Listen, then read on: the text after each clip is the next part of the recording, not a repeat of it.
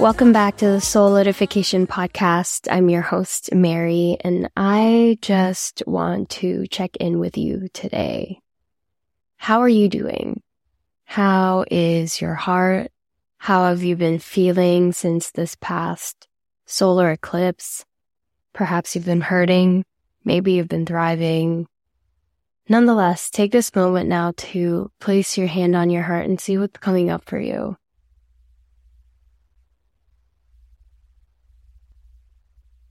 anxiety, pain, fear, loss, uncertainty, peace, contentment, connection, harmony.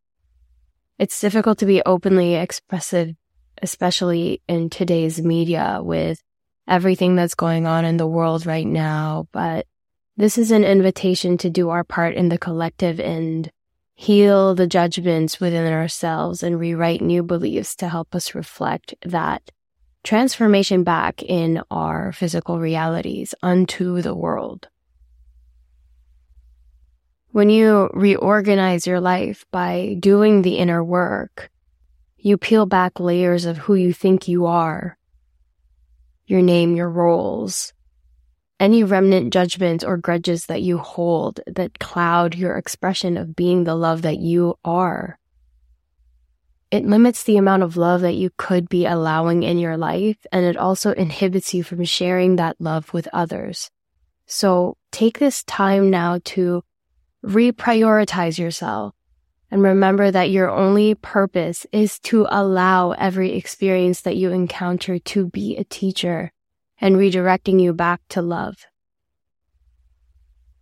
There are moments like today, during the day when I look around at the life I've built and co-created with God with an overwhelming amount of gratitude that I didn't think I was going to make it with all the pain and suffering I've experienced in the past and making the daily commitment to surrendering control and letting love teach me and when I say love, I really mean God, the divine intelligence that governs all of creation, all that we are. That I am here now for the purpose of expression and evolution. I'm here in this moment sharing what's in my heart, hoping that it touches one of you to come to a point where I can welcome now all experiences as neutral events, absolutely perfect and beautiful the way that it is, not needing to judge nor condemn it. It's been a challenge, but this practice of gratitude, acceptance, and allowing has helped me so much with deepening my relationships and being so happy with the simplest things, not needing anything more than what I have in this moment. It's been a journey because the ego always wants something.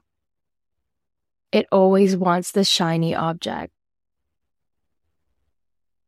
So I'm proud of myself that I've come to a point where I could actually understand that everything is spirit. And I invite you to welcome that reflection, that spiritual truth in your heart that everything is spirit, that everything is divine orchestration playing itself out because of the new earth that is emerging now. We can all agree that life is a roller coaster ride, right? That we're all going through it. We're all doing our best. There is no set outcome the ego can ever feel satisfied with because there's only this present moment. And if we can't be here and sit with our emotions, always trying to avoid that which we fear, the chasing and disappointment will never stop. That is what's keeping you from living a life of contentment. That is what's perpetuating your loneliness, the feeling of emptiness, purposelessness. This month has taught me that When we feel like we don't have the power to let go, the universe will do its thing and catalyze that which are meant to fall away from our lives because awakening is the path. You are being pushed to level up. You are being pushed past your fears to recognize the life that you not only deserve, not only are worthy of, but the beautiful life that God so wants for you. Your path is unique. It's not going to look like anybody else's. And I'll be the first to say that I still struggle sometimes with my addiction to my phone. It's ego's favorite tool to have quick dopamine hits until I'm mindlessly scrolling and ego starts to compare and desire the transient worldly things. And of course, I snap out of it eventually, but it takes me away from fully experiencing life.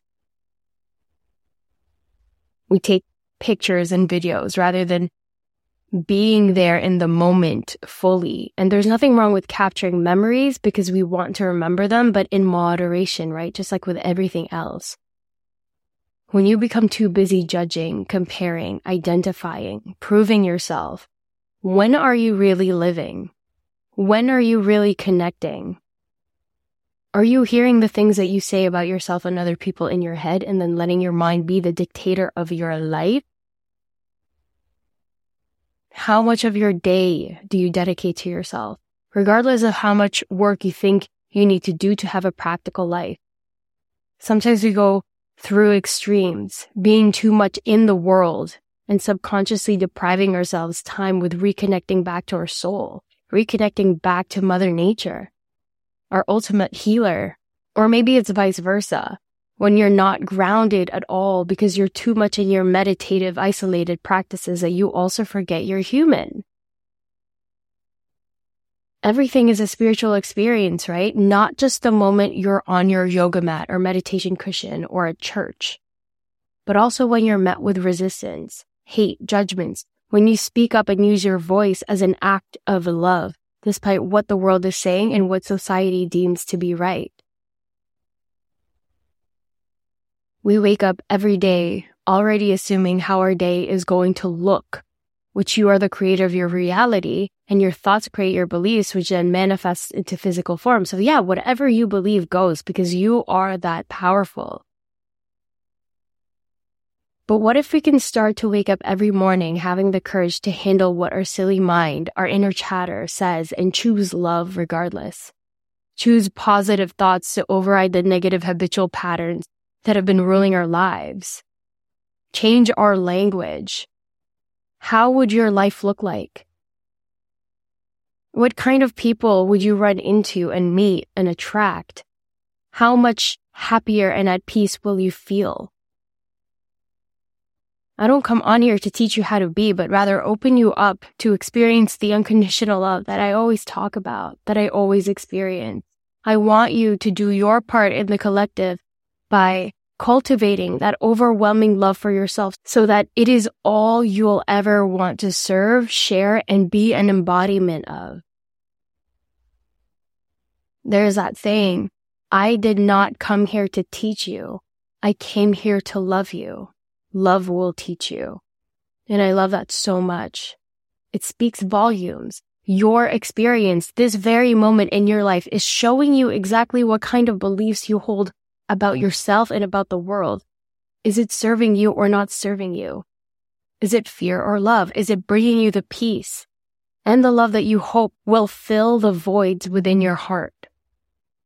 Perhaps this is a call back home.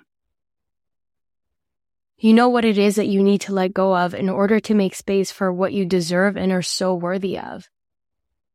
We can stop running in circles now and understand that this isn't a burden we have to do alone. However you talk to God through song, through prayer, invite yourself to take a pause of stillness to hear what love has to say back to you. Through signs, through intuitive gut knowing, through the inherent strength that you hold within your heart that your mind can never overpower. Don't be afraid of your feelings. Don't be afraid of loss because there's really no such thing, just lessons that eventually turn into wisdom and we need all of it to grow. We know that change is inevitable, so stop resisting it. You are growing, you are transforming. in whichever phase you are in right now, know that it is beautiful and that you are so strong. Having that patience in between initiations, especially when you feel like you're in limbo, like you're no longer who you were, but unsure of what you're emerging into, not only takes willful skill, but also the faith that all is well and will be well. Because those who trust do not worry and your soul is asking you to be open and trust now.